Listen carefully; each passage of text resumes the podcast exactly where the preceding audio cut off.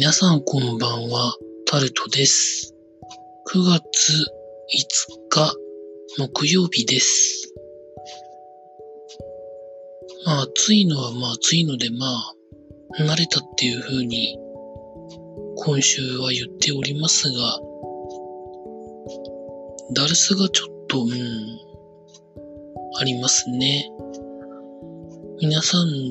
いかがお過ごしだったでしょうか？今日は先ほどまでサッカーの日本代表戦、バスケットのワールドカップアメリカ戦、U18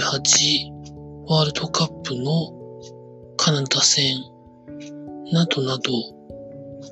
今日はいろんなスポーツがありましたので、ザッピングしながら見ておりました。あまり世界ランキングには関心がないんですけれども、まずサッカーは世界ランキングがほぼほぼ近いパラグアイとの試合だったんですが、前半2点取って勝ちました。まあ、日本ホームでパラグアイはほぼ日本、日本から見て地球の裏側なので、まあある程度勝って当然かなというふうに思っております。次に U18 の野球の代表はですね、先発したピッチャーの方がこれでもかというぐらい三振の山を築きまして、勝ったんですけど、まあその途中で一発は食らうという、やっぱりそういうもんなのかなというふうには思いました。まあただ試合は勝ったと思いますので、まあ次に進めるというところでしょうか。まあ、バスケットのワールドカップ対アメリカ戦はですね、想定はしておりましたが、今回もダブルスコアとなりました。あと2点で100点になる98点取られて、日本は45点取れました。取れましたのか取れませんでしたなのか。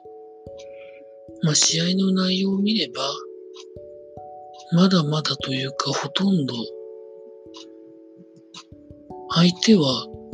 若手中心なんですけどね。なかなか自分たちのというか、相手の結局攻撃をうまく防げない。で、自分たちの攻撃はミスが多い。ターンオーバーが多い。リバウンドが取れない。まあそういうことがいろいろと重なった中での結果ですので、私自身は想定をしてたので全然驚いてないんですけど、事前の盛り上がりですよね。強化試合でドイツに勝ってしまったことが、ある意味不幸だったのかなというふうにも思うんですが、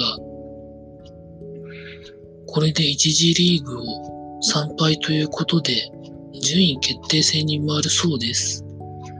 順位決定戦で何試合するのかは私知らないんですけど、あと 1, 1試合か2試合か頑張っていただければなというふうに思います。バスケに関しては、やっと日本でバスケを強化していこうというふうに始まったばかりですから、本当に長い目で見ていければと思います。というところで、昨日も似たような話をしたかもしれませんが、そんな感じでスポーツをテレビで観戦しておりました。以上、タルトでございました。